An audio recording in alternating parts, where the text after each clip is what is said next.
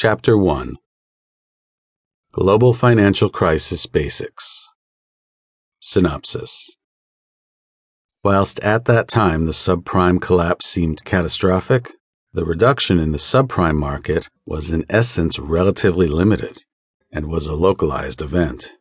The effects of the event, though, did not in fact remain limited and localized.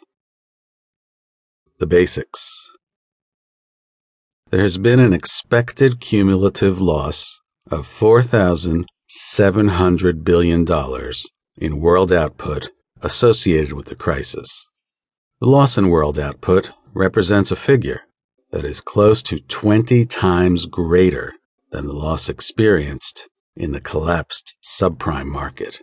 Though this loss is considerable, the main impact on the decrease in stock market capitalization from July 2007 until November 2008 alone was calculated to have been 26 400,000 billion dollars, which was 100 times greater than the loss on the subprime market in the United States where the crisis actually began.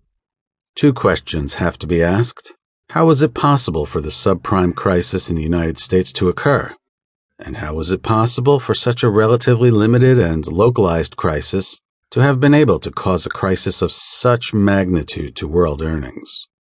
The basics would indicate that there were fundamental flaws existing in the scrutinizing of the subprime market. Very importantly, the risk of the assets was understated, and the balance sheets of the derived securities were not transparent to those buying into the risk. When the crisis began, there were two amplifying mechanisms behind the crisis which accelerated the rate of collapse.